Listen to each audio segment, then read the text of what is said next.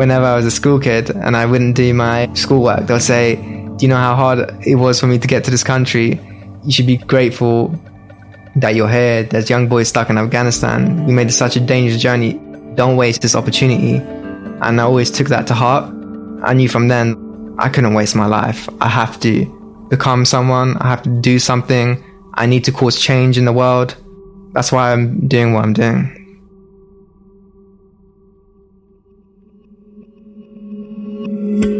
You're listening to the Worldwide Tribe podcast. I'm your host, Jaz O'Hara, and together with some very special guests, we'll be taking you on a journey across the world without you having to go anywhere. We're here to amplify voices, from the people leaving their countries and everything behind them, to the volunteers working alongside them. We'll be hearing from those currently living in refugee camps and people on the front line, the real heroes of today, the humans behind the statistics and the headlines. Join me as we transcend borders, nationalities, religions, and languages to hear from the people with which we share this world, our worldwide tribe.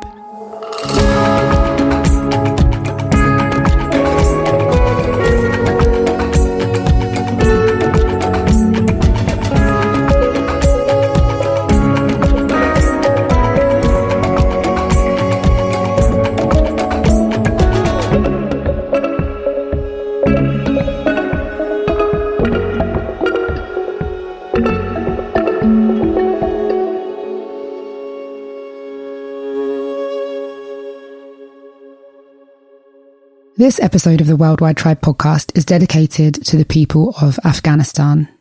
I recorded it in response to the devastating events that we have seen unfold there over the last few weeks as the Taliban has taken over the country. My guest this week is Rustam Wahab, a 19 year old British Afghan who has single handedly become the go to source on Instagram for up to date information on the situation on the ground.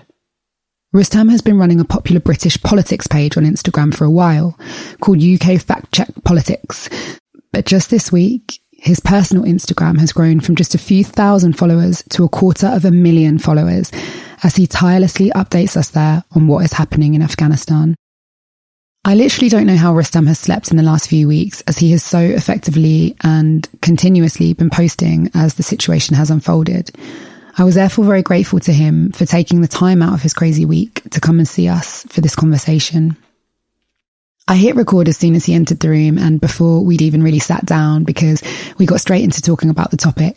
You'll hear that my boyfriend Josh is still in the room for the first few minutes before he makes us a cup of tea and leaves us to it. Rustam is incredible, and if he's doing this at 19, who knows what he'll be doing at 29, 39, or 49. I know I'm excited to find out. People have emailed me saying, please, I need help. What can I do? And I can't help these people. I've been having the same and just being like, I don't know what to suggest. That's your teammate. Do you want something else? so Um, no, I haven't bottled water. That's Coffee, fine. good? No, I'm good. got you some water already. Here you go. Well, yeah, man, that must be that's a lot to take, man. Like constant, you know, like with so many messages of people needing help all at once. That's a lot for you to hold. You know. The thing is, as well, I'm a bit confused as well on what to do. So I, I emailed my MP until he finally replied. I've got maybe six or seven families and still in Kabul that I haven't left. From my mum's side, I did three of those families because only three of them are like 20 people. So I thought if I do all my families, Yeah, they're just going to be like, they're just gonna be like, sorry, we can't. many. It's too many. So I had to choose, and I chose um, from my mum's side. There's three families. Um, one of her sisters, she has four young daughters. So I, I had to choose. It was literally pick and choose. It's like picking out from a hat. Really. Yeah, it's like how do you prioritize, Wow. and, and and and is that even going to help? Yeah, I don't know what to suggest to people either. Like writing to your MPs might speed it up, but I don't know what it looks like actually. And the thing effectively is, getting out I called the Home Office today. I asked them for the forms so we can apply for asylum, and they said they're not even out yet. They said the the only thing we can provide you with is a Red Cross, a Red Cross link, the charity. And I was thinking, I was thinking, this is crazy. Like, you've it's been what nearly a week now. Yeah, look how much you've done in a week. Yeah. Exactly. Do you know what I mean? They Why- have, what are they, they have doing? like hundreds of civil servants working with them, and they still haven't managed to get the scheme up. Like, it's just incompetent. It's incompetent and it's just too little, too late, and too slow. Twenty thousand over five years, and twenty thousand Yeah. needs to happen now. now. Yeah, and how and how how are you set there kind of using your time in a way that's like super productive, but also like surely they're the government, they have more people, they have more resources, they have more funds. It's like, how is there not a quicker response? Yeah, it's just. I mean, it's, it's, crazy. because you can't buy that it's not possible, and you can't Yeah. buy that it's because it's lack of resources or manpower. You just can't. Yeah, They've got the resources available. They can do it. They need It's to crazy. pull their finger it's out. It's just um, it's politics, really. You know. yeah. It has been the whole time. I- I've been like working in the space for about six years since Calais, and it was always the Afghans that had like the short end of the straw. They were always the ones who had suffered the most and were not being accepted. In, not just in the UK, but also in like I've got four brothers, four foster brothers from four different countries. They all sought asylum in England, and only my Afghan brother had to appeal and go through the process like multiple times. My Eritrean, Sudanese, and Libyan brother all got their asylum, and I don't understand that because it, do- it's not reflective of what he'd been through.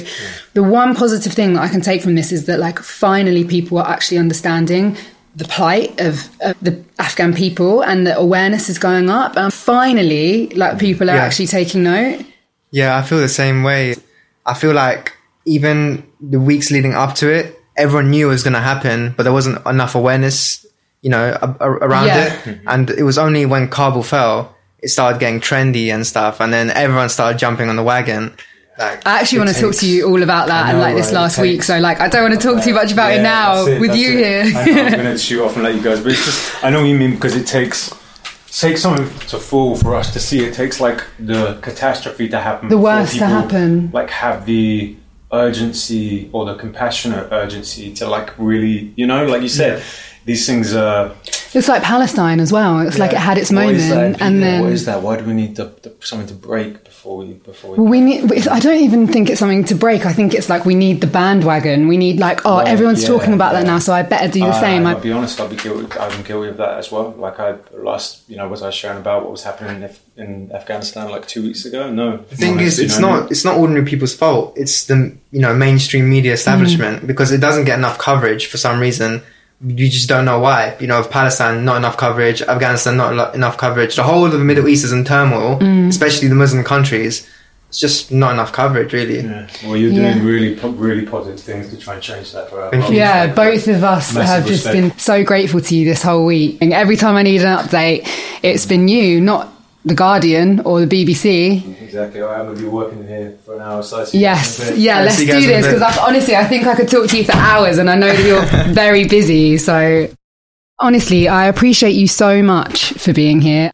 I think you guys actually shared my page out, didn't you? Saying, "Oh, this is the guy to follow," and I think it just blew up from there. So on Sunday, I put that post together just saying like what's happening in Afghanistan, what you need to know, and like what you can do. Like very, very simple. Like I think I even wrote in the post like don't let this be the beginning and the end of like what you know about Afghanistan. Like Yeah. look at other places, like your page, this page, this page, this page. And I think at that time you had like maybe eight thousand followers or something, Yeah. and then that post went mental. And yeah, the power of social media in this moment Yeah. is Crazy. it's wild. it's crazy. Social media has its, you know, positives and negatives. It's not regulated enough because you get so many hate comments. And the thing is, I'm used to it because I've been running a politics page as well, mm-hmm. and I get so much hate on there.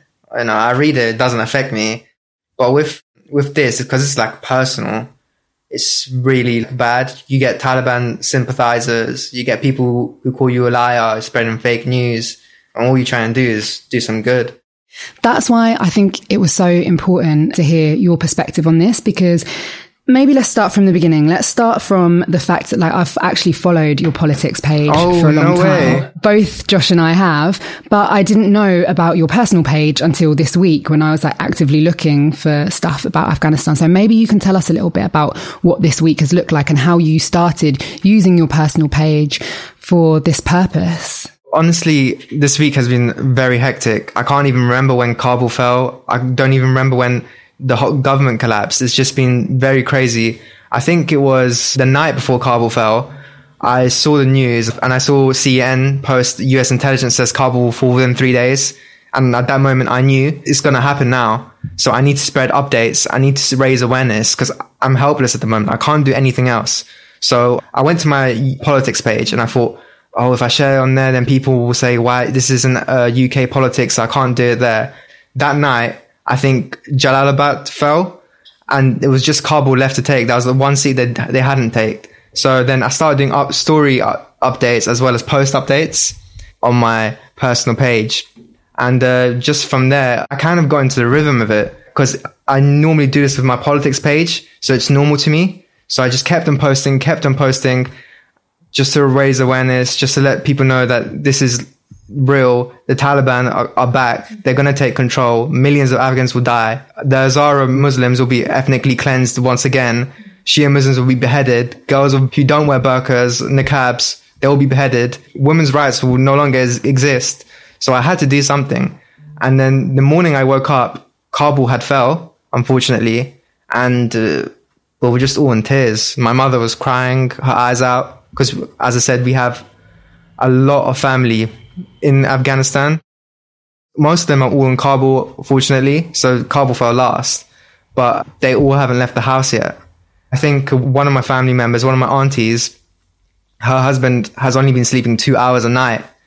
So he can go to the airport, so he can leave the country. He's with his children, and you've seen the video footage. You've seen US soldiers shooting up in the air, Taliban surrounding them, hitting women, hitting children not allowing women and children to enter Kabul airport because the US obviously had to barricade the whole place, set a perimeter so no one can enter. They're all just waiting there, hoping that they get the chance to flee the country.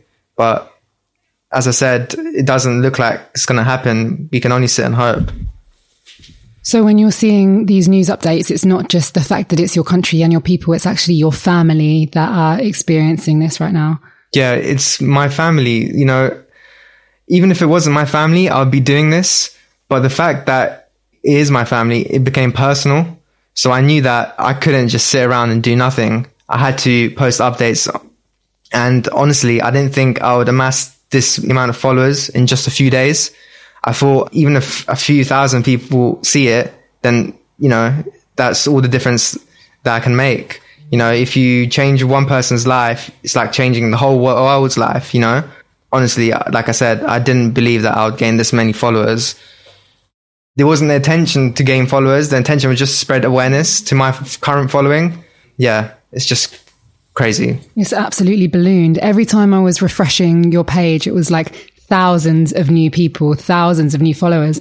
How does that feel on top of the emotional impact of what's happening in Afghanistan? You also have this bombardment of messages, comments, you know, I've had that a bit in the last few days as well. Just a percentage of that. And it's overwhelming and it's anxiety inducing, right? Yeah, completely. I've been feeling the same way. I've been feeling, feeling overwhelmed, anxious because as I said, I'm getting hun- I'm getting thousands of DMs, thousands and thousands of DMs saying, please help me. My family is stuck in Kabul. My dad was an interpreter. Taliban are going to come for him. They're going to kill him. We've already seen footage of Afghan interpreters being beaten on the streets by Taliban. We've already seen a high ranking commander in Herat who was unfortunately executed by the Taliban when they said that they will grant an amnesty to all those journalists, the commanders, the policemen, the interpreters, everyone who worked with Western forces. So, you know, you can't trust the word of a barbaric, wicked, evil terrorist regime and the fact that the US are even, you know, trying to negotiate with them, try and take their word for it. It's a bit bizarre because you've been at war with these people for 20 years. There's no way you can take their word for it. They're terrorists. What if the Taliban just came into the US and tried to take over? Would you try and negotiate with them? No, you wouldn't. And I think Joe Biden has a big part to play in this because there's only 2,500 US soldiers actually in Afghanistan. You have 10 times the amount of soldiers in South Korea. And it's been like that for 70 years. If you just kept a small amount of soldiers in Afghanistan, you could have kept the stability for a very, very long time. It's just, it's like Joe Biden doesn't know what he's doing. His own intelligence said Kabul will fall within three days. Surely you have to take action then. But unfortunately, we didn't see anything from Joe Biden or the West. So, Rustam, I just want to give a little bit of context for people who are coming to this podcast with like absolutely no knowledge of what's happening, right? You and I have been, especially you, have just been completely immersed in what's been happening in Afghanistan the last week. But maybe you can give a little bit of context as to why this has happened now. You just touched on it with Joe Biden, but for anybody who, who doesn't know. So basically, first to start with Donald Trump, he signed the executive order for peace talks with the Taliban back in 2020 to say that US soldiers will all withdraw by September 2021, provided that there's a ceasefire between the US and the Taliban. But um, the Taliban started to make rapid gains back in April and we saw tensions escalate. They just started taking more cities, more ground, but more importantly, in the last two weeks is when they took more than half of all cities in Afghanistan. And in the last two weeks, it's just essentially been just the Taliban making large gains throughout Afghanistan till they got to Kabul, which they took a couple of days ago. And would you say that, that you could have seen this coming? Was it inevitable? Um, actually, yeah. I think last year was, I saw on the news that US were going to withdraw troops. I had a couple of, you know, chats with my cousins in Afghanistan. I said, look, the troops are withdrawing. I think it's time to get out of Afghanistan. I think, I think the Taliban could make a resurgence. So I think, I think it's going to happen, especially when you have uh, corrupt government officials in power. You know, governors who negotiated deals with Taliban of surrender, not a single bullet was fired. They didn't even fight back. It's, there's no words for it really. You know, corruption is rife throughout Afghanistan. We know that. But to not even fight back for your people, to take millions of dollars or pounds, you know, that's been reported in Afghanistan that these governors took to surrender. It was reported that Ashraf Ghani, he took $169 million onto his plane to flee Afghanistan, he there wasn't even a fight really. So I don't know. He just abandoned his people. Yeah, he just abandoned his people and and took the money. Took the money. That's it. And what does Taliban rule actually mean for the people in Afghanistan?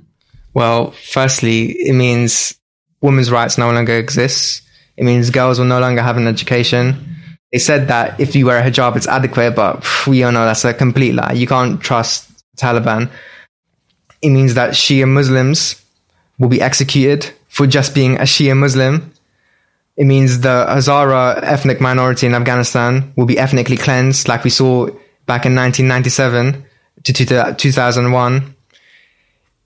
It means that girls won't even be able to leave the house. So my parents were in Afghanistan back in 1997 and my mom told me she was at the time 15, 16. She said that her dad didn't let her or her sisters leave the house for three months until they seek refuge in Pakistan. Do you know how crazy that is? Do you know what kind of impact that has on your mental health? My father told me the day that the Taliban took over in 96, when they hung the former president, Dr. Najib, he was below Najib's body where they hanged him. He didn't even know it was Dr. Najib. He said there were cigarettes stuffed into his fingernails. There was dollars shoved up his nose. The back of his head was missing. He was unrecognizable. And he said it was only until he got home he found out that was Dr. Najib and his brother that was hanging below him. Literally a meter away from my dad. They would take little boys forcefully, train them to become Taliban militants. They would take young girls as young as 12 to be married to Taliban militants, to be used as sex slaves. It's just terrible. There's no word to describe the situation back home and what will happen. All we can do is take the Taliban's word for it and hopefully they respect the women's rights and they don't harm anyone. But from the footage you've already seen, they've been executing commanders, they've been executing journalists, they've killed a woman who wasn't wearing a niqab for not wearing a niqab. It's it's bizarre. I just I just hope that if my family can't seek asylum, if the people of Afghanistan can't flee, that the Taliban at least respect the human rights of the Afghan people and their safety is number one for me, hundred percent. Yeah, because the Taliban, you know, have been doing these press conferences, sharing these updates about being there for the people, the people of Afghanistan, and kind of trying to flip this narrative of like, uh, Taliban bad, US good, right? And maybe it's not that simple that there's good and bad. What would you say to people that might say the Taliban have changed? This could be a good thing for the future of Afghanistan. I would say to them, if Hitler, say Hitler came back after 1945, he hid in the mountains for 20 years and came back, staged a military coup and took over and said, don't worry guys, I've changed. Even though I've killed 6 million Jews during the Holocaust and m- hundreds of millions of people during the war, I've changed. Don't worry guys, I respect human rights. That's how bizarre it is for people to believe that the Taliban have changed. You've got to remember, this is the same Taliban that have been carrying out suicide bombings in Afghanistan for the past 20 years. This is the same Taliban that have killed millions of Afghans since 1996. This is the same Taliban that just in November in 2020 shot up Kabul University and killed 55 students. The same Taliban that beheaded six-year-old Shukriya for being a Shia Muslim. The same Taliban that would behead little girls, young women for not wearing a burqa in the streets. The same Taliban that who would behead women for not being accompanied by a male. It's it's crazy to think that the Taliban have changed, to take their word for it, for the Western media to be giving them the media attention, the press conferences, to assure the West, the people in the West that the Taliban have changed. They haven't changed. I'm just really struggling to put this in words because I'm really emotional. You speak about this very well, and uh, that was very powerful, and I, I could not agree with you more. Would you be happy to tell us a little bit about your family and why they left Afghanistan um, and, and, and, their journey to the UK? Uh, yeah, so my mum's dad, he, well, he was thankfully wealthy. That's the only reason they got out of Kabul. My dad actually lived right across the street. They were basically neighbors, and they're my like dad's childhood sweetheart. Yeah, yeah, pretty much. And my dad's dad and my mom's dad, they were good friends. And my dad really liked my mom since he was a young boy. They got married, I think, in 99. Once they fled to Pakistan, I don't know the exact journey because my parents never speak about this, but I do know that they nearly died trying to get to the UK. Um, I was in my mother's stomach when she came to Scotland in the UK, and she was a couple of seconds away from dying with my eldest brother. He was two at the time. He was just a child, and he still remembers that moment when he thought he was going to die. And th- thankfully, they were they were found by the UK officials. I don't know the exact details on how they got here, what they experienced. I do know that even though they don't speak about it, they suffer from it a lot. With a lot of Afghans, they don't talk about uh, mental health. They don't talk about PTSD and stuff like this. But my dad, he said, um, back in 1996 or was 97, the Taliban came to his house and they wanted to take his dad. My dad, I think he was 17, 18, and he begged the Taliban. He said, No, please take me, take me, don't take my dad. They took away my dad. He was imprisoned by the Taliban. He was tortured. He was whipped. Till this day, he's got a problem with his right leg. He can walk properly, but when he's sleeping, sometimes it twitches. He saw people killed in front of him when he was in prison. But I think my mum was fortunate that she wasn't taken by the Taliban because, as I said, my granddad didn't let any of her daughters leave the house for three, or three or four months until they went to Pakistan. None of the Taliban militants thought there were any girls in that house. That's how that's how protective my granddad was. Unfortunately, I, I never got the chance to meet him because he died in I think 2006 or 2007. And the first time I went to Afghanistan, I think, was 2007. So he was still in Afghanistan. He didn't go to Pakistan. No, no, no. So um, he, the whole family went to Pakistan. But when the US took over, the Taliban were no longer in control. They moved back to Afghanistan. It was after that that then your parents left Afghanistan and did the journey overland with your big brother who was like two and your pregnant mum with you. Yeah. I think once they went to Pakistan, from there, my dad went to the Netherlands. That's where my mum's from. Oh. and from there, I think they came to the UK. Very dangerous journey, as they told me many mm. times. Whenever I was a school kid and I wouldn't do my schoolwork, they'll say, do you know how hard it was for me to get to this country? You should be grateful that you're here. There's young boys stuck in Afghanistan. We made such a dangerous journey. We don't waste this opportunity. And I always took that to heart. I knew from then I couldn't waste my life. I have to become someone. I have to do something. I need to cause change in the world. That's why I'm doing what I'm doing. Well, I must be very proud of you Oh, they, yeah, I, I think so. Even though they never really say it, yeah, I think they are. How are your mum and dad doing at the moment? My mum, she's crying a lot. Obviously, it's, it's her sisters. Yeah. It's her younger sisters as well. You know, they have children, her nieces. She's not holding up well. My dad, I'm not quite sure. He doesn't really show it, but I know they're both going through a lot of stuff. They've already been through this stuff. They've experienced it firsthand. Mm. So they know what people back home are actually experiencing. My mum, she hasn't been back to Afghanistan, obviously, since we were there. I think it was 2016, 2015. And man, when you get off the plane, when you've landed, it's that moment you look up in the sky, you breathe in the air, and you think, this is where I belong. And we haven't had that feeling for five years now.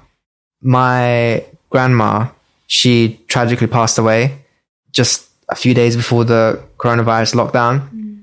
And my mum couldn't go to her funeral. She still hasn't been to her gravestone. And it looks like she won't be going there for I don't know how many more years because of Taliban rule. Even then, we knew it was dangerous to go. I think will have the worst effect on my mum. She suffered a lot. She hadn't seen her mum for five years, and now she won't be able, maybe never, never be able to go to her headstone and visit her mum. Do you think that they would, your mum and dad, in a dream scenario, like to go back there one day? Yeah, they bought a flat back there. It's in the green zone in Kabul, mm-hmm. so it's like the safest place. Basically, a few miles away from the presidential palace. Mm-hmm so it's really safe there. They said uh, once you guys finish from university, you're financially stable, we're going to come back here and we're going to just retire. They wanted to go back, but now it seems like it's never going to happen. They can't fulfill their retirement dreams to go back to Afghanistan and just live there peacefully. Well, if we've learned anything this week, it's like we never know what will happen. So exactly. let's still pray for that. Mm-hmm. Let's go back to your story. How did all this start for you? How did you start your page, UK Fact Check Politics? I was always watching the news on politics since I was 13. And then once I was in year 13, I thought, okay, I really want to do something in the world. I love politics. What do I do? And I had a conversation with a couple of friends. Uh, we all sat in McDonald's actually. was saying, okay, what should I do? Um, he was like, oh, you can make an Instagram page. I was thinking, yeah, that's a good idea. One, one of these friends, he, he ran an Instagram page then, it was about rap and he gave me a few tips. It was November 2020. So this was a couple of weeks before the Christmas elections. So from there, I went home. I ate dinner. I changed my clothes. I studied. I remember the day quite well, actually. I think it was around seven o'clock. I opened my laptop up I was like, okay, it's time to make my account. And so I was thinking, what should I name this account? And within the first minute, I came up with the name UK Fact Check Politics. And I made the account. I made the worst profile picture ever. Your personal profile picture that's now you with Jeremy Corbyn, right? Yeah. And that is like the sickest picture ever. But anyway, I digress. Go back to the story. but I made the worst profile picture ever. It was like a white background with a magnifying glass and it had UK Fact Check Politics on it but I didn't really care. I thought, you know, just do it.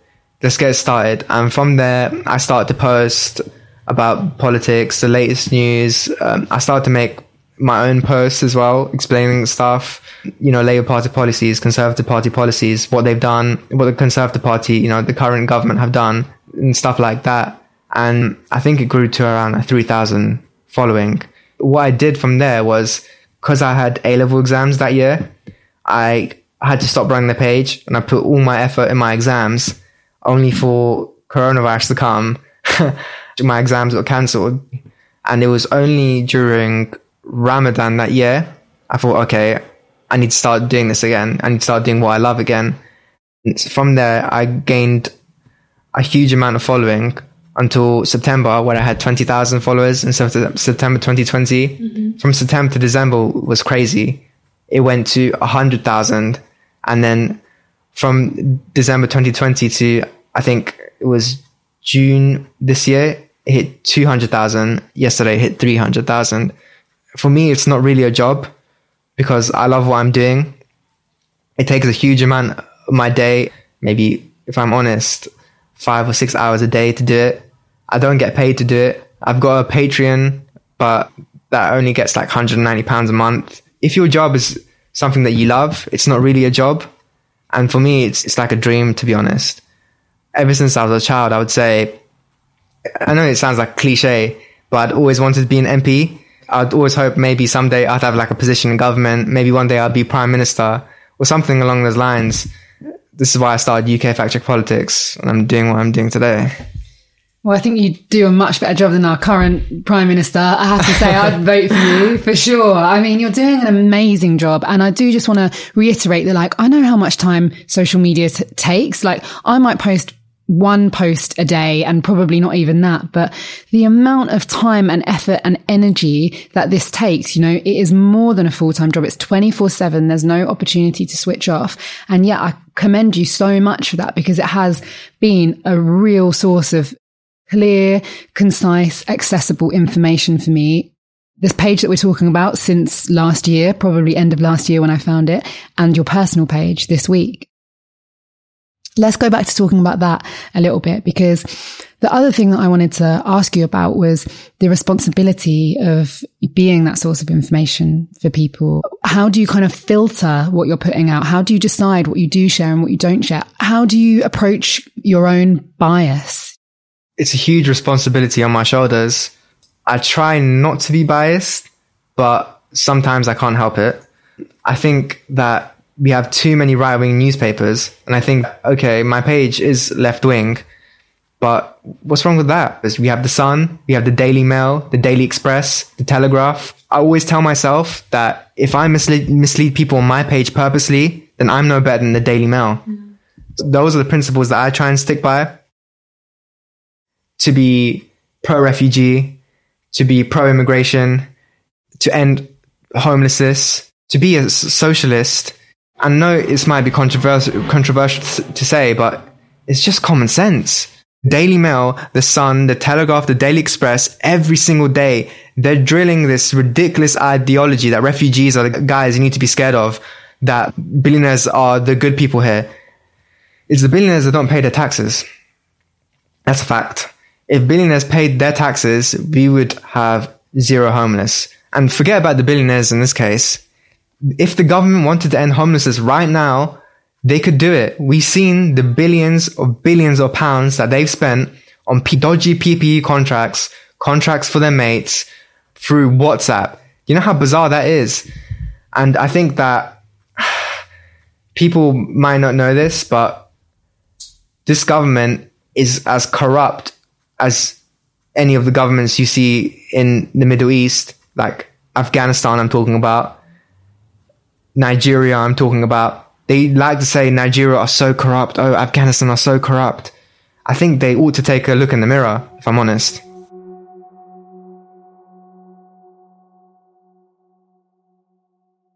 I've had so many DMs saying, look, I was right wing before I came onto your page and you've completely converted me to a leftist. I had one DM actually saying he converted, he was right wing initially then he converted, he's left wing now, a socialist. Then he converted 12 other of his right wing friends to, you know, socialist, left wing. And it's crazy. You know, I, I never thought that my page would change the way people think, the perspective on things. And I'm just so happy it has.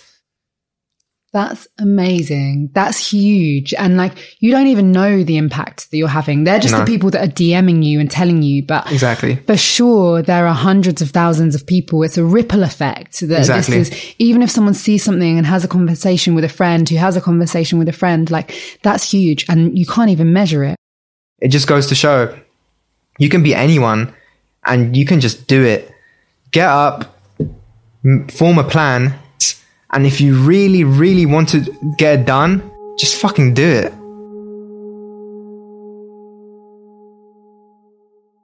now that you're also sharing from your personal page, from your your name, is there a level of like ah, safety that you worry about, especially this week when it comes to the Taliban and your family and like putting this viewpoint out there? To be honest, I don't really care for my own safety. I think my parents are more worried. The footage that I've seen throughout this past week is horrifying. Even watching that footage, it's it's crazy.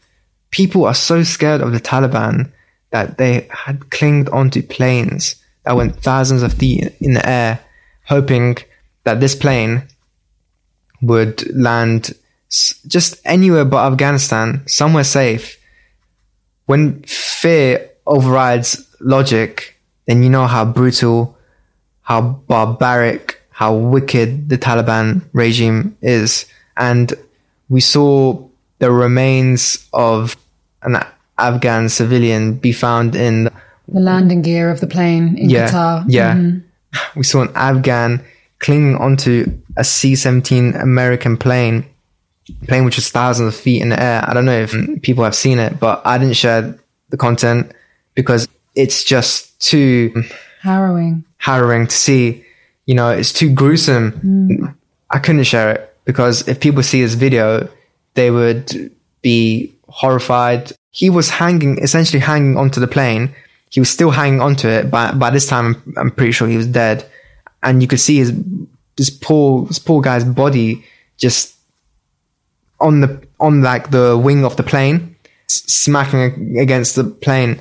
And when people resort to things like this, you know, like the Taliban, mm-hmm. as I said, wicked, barbaric, inhuman.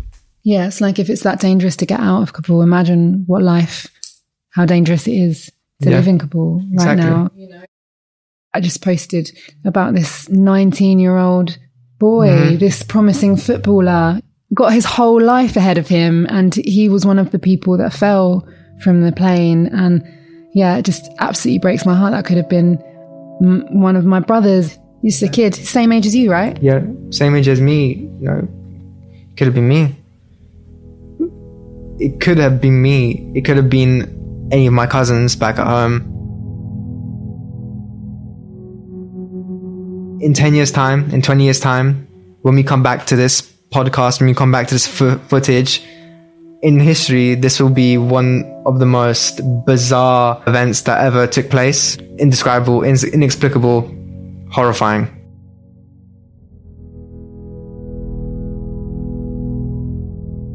Is there anything that you've seen this week that has like really stood out to you or stuck with you? The people clinging onto the planes, scenes that we saw in Kabul airport, just hundreds of people running on the tarmac. Just watching that footage horrified me, kept me up at night. I couldn't sleep. I think this past week, every single night, I've only had four hours worth of sleep. Normally, I can just sleep. Normally, I'm, I'm You're used- still a teenager. yeah. I that can- will change. yeah, I, I can sleep for hours, and but this is just different level. I saw some footage of the um, a high-ranking commander in Herat. He was executed. Hundreds of bullets were put into him. He was blindfolded. The the poor man. I, d- I don't know. Maybe his family saw that he died online. Like they saw this video. I'm not sure because I saw it online. That's how I found out. They just put hundreds of bullets into him. And I saw that footage. I wish I never clicked on it, but obviously I had to, I have to verify, is this true? Because if I put something that isn't true, then you have all these people saying, Yeah. what kind of person, what kind of journalist are you giving us false information?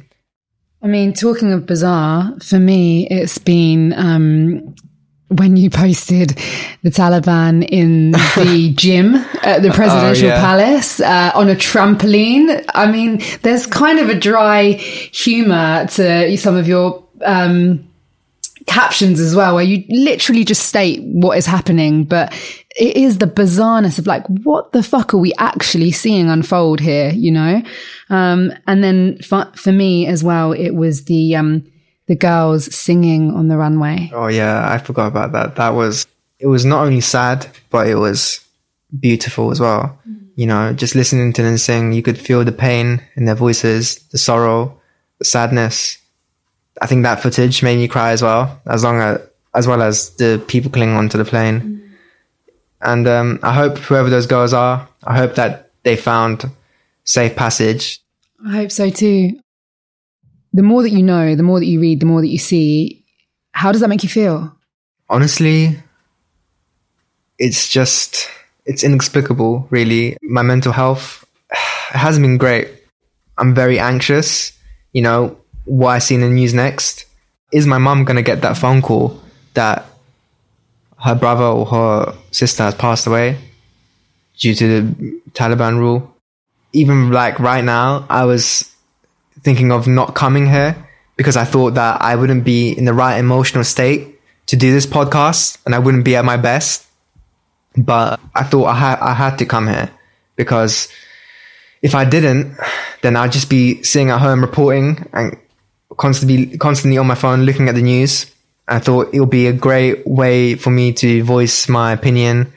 It's really nice that I've met you as well. And, um, I think it was yesterday. We had like a football session.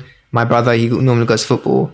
And, um, I was in the car and after you finished the game, I think I got a phone call from my mum and she got sent a video from her sister. The Taliban knocked on a couple of neighbors, neighbors of theirs and they were screaming, they were shouting.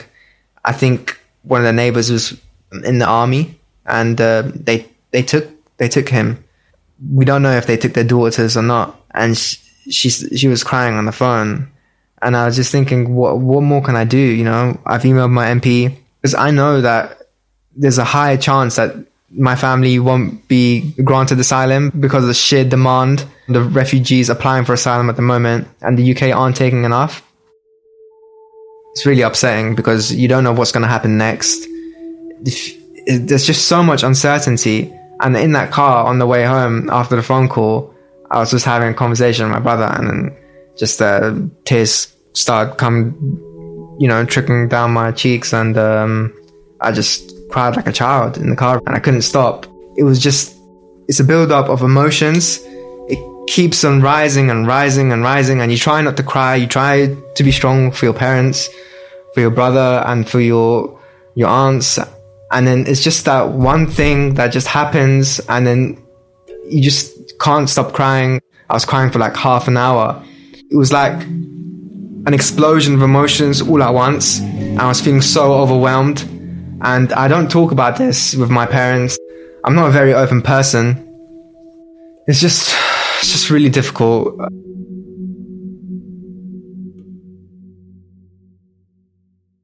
Unless you actually have people stuck there or family there, it's really hard to understand. That's why so many people over here, especially the right, they're not compassionate at all. They say, well, why don't they fight for the country? Why are they coming to my country? Why don't they just stay in Afghanistan? Oh, great. Now so many refugees are going to come. They're going to take my jobs, which is completely untrue. You know, we're not the enemies here. We just want to have a peaceful life. In Afghanistan, there's been wars, not even since 1979. Before that, there was British occupation. There was proxy wars. The people of Afghanistan have suffered too much in the past 40, 50 years. It- It's just unfair. We don't deserve this. No one deserves this. In the 70s, we were just like a normal country, you know? Women could wear whatever they wanted. They could dress however they wanted. Little kids could play in the street, carefree. Women had jobs. Just the war has taken so many lives and displaced so many. And well, my parents didn't think that 20 years later, having fled Afghanistan in 97, that Afghanistan will be in the same position. I'm so grateful that you had an opportunity to release yesterday and keep finding those opportunities to like get away from your phone, play football. You have taken a lot on board and you're doing a really fucking amazing job. And you've been a resource for thousands and thousands of people.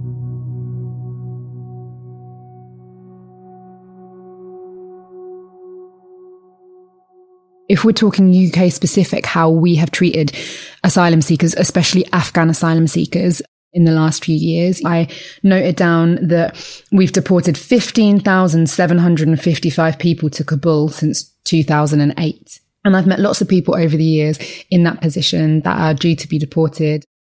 Translators with the British Army, um, and that have literally just been like turned away at the door. Shall we talk a little bit about what the UK's stance is and, what you think about that and what they could be doing better. Essentially, the UK stance is we don't have room for you in this country. If you say oh, are already in a safe country, you should just stay there. It doesn't matter if you have no family there, you have no income there. We don't care. Just stay there.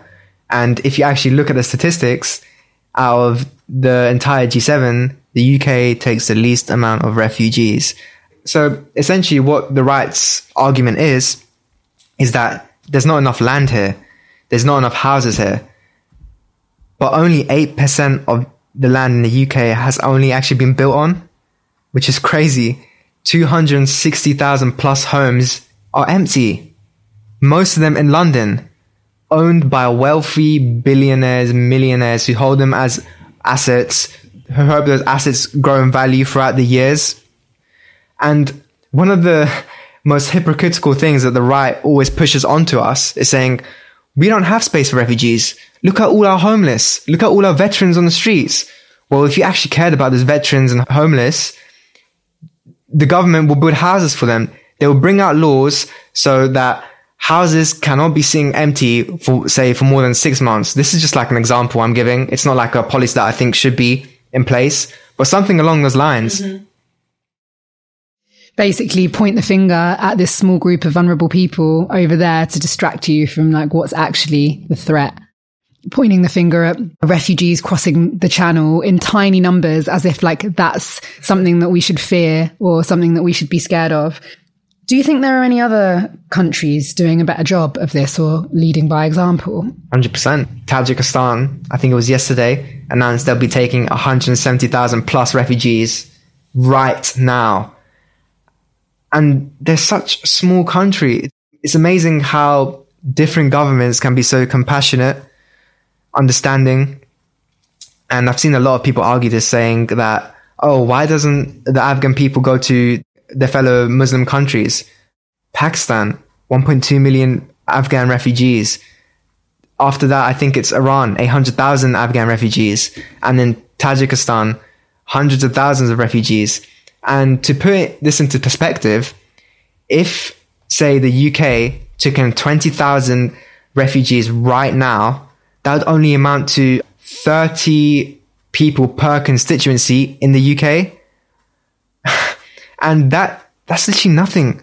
That, that, it doesn't cost that amount they spent on PPE contracts to help these refugees. And even when the refugees come here, the refugees don't want to sit at home and do nothing. They want to go work. They want to provide the lives that they didn't have for their children, which my parents have been doing tirelessly. My uncles who came here have been doing tirelessly. My auntie who's been doing this tirelessly. I could not agree with that more. Anyone who made it to this country via these difficult journeys is a hero. They have resilience and, you know, perseverance that any employer would want. It's been proven that economically uh, uh, migration is a good thing. Refugees arriving to our country are a good thing. People said to me in Calais, if they made a factory here, we would work in it. We're just yeah. sitting here, not doing anything. Doctors, lawyers, people who are really educated and high up in their fields. That's such a great point to make that like they're not wanting handouts. They're just wanting an opportunity to be able to reach their potential. Even if refugees do have public recourse to money, that's only £37.75 pence a week. That's nothing. And deporting people is really expensive. Yep. And the idea of like having these offshore processing centers, that's also crazily expensive. So don't use that money to deport people. Use that money to support people at the beginning so that they can then put money back into our economy. I've been looking online everywhere for my family to apply as, for asylum through Canada, through the UK, through the US. And I've struggled so much just to find these forms. And I think that, especially in the UK, they've made this process incredibly difficult on mm-hmm. purpose. Mm-hmm, sure. So people can't find these forms and apply for asylum easily. It took me three days. I went through the entire government website. I couldn't find anything for people actually living in Afghanistan, the forms, so I can send to my family. Because obviously, you know that the UK embassy is shut there. The number over there is dead. And the only way you can try and seek asylum is to go and stand outside the airport, which they won't even let you in now because it's been completely barricaded. These processes have been made incredibly difficult for a reason because of our government's views on refugees, because, you know, refugees are the enemy. We have a, a hostile environment policy. It's said in the t- very title.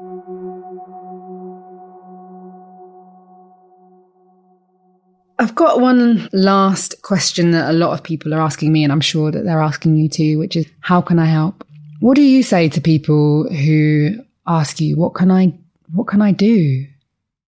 I've actually received so many messages. What can I do? How can I help? I'd say number one, any country you live in, email your local uh, MP or senator or politician, whatever it is. Constantly put pressure on them to speak about Afghanistan ask them what they're doing to help the people of Afghanistan. Secondly, I would say you can donate to a, a shit ton of charities. Number three, I'd say is the most important. Spread awareness. Content creators who post out on Instagram, Twitter, whoever it is, if you can, just share it. It takes literally less than a second. Put it on your story or retweet it or whatever I think those are the main three things. I think those are the most important. Attend protests. If you see protests, attend them, sign petitions. Yeah.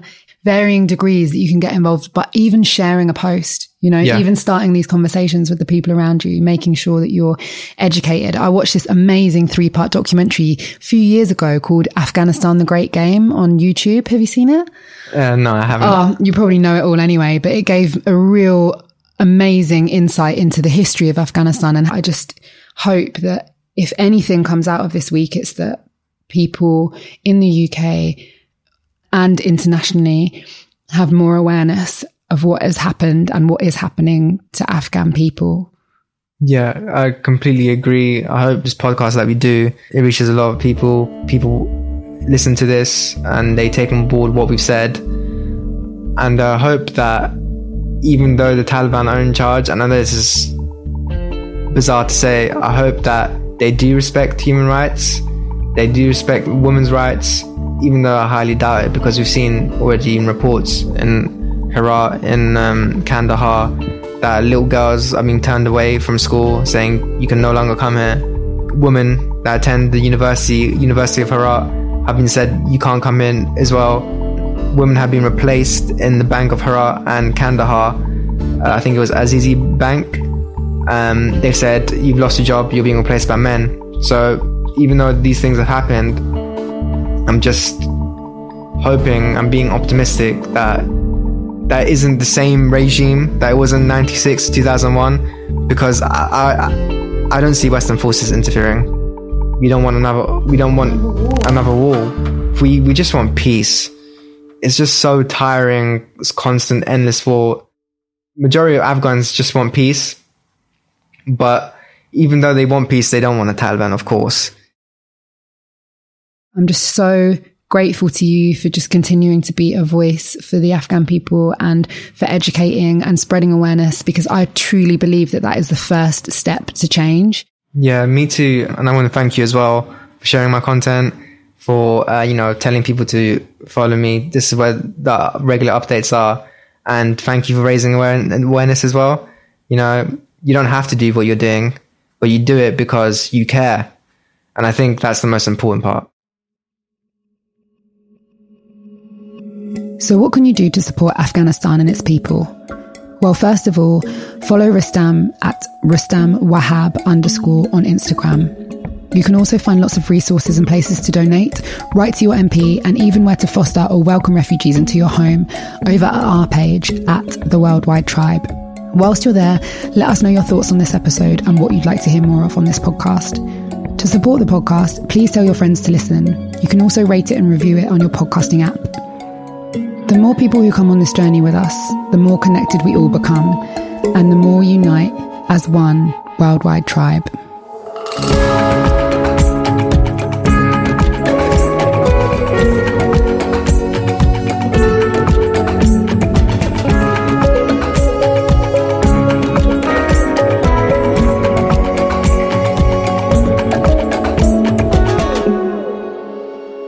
A big shout out to Alexander Wells at alexanderwells.co.uk for our audio production and original score, and to Ez Stone for mixing this episode.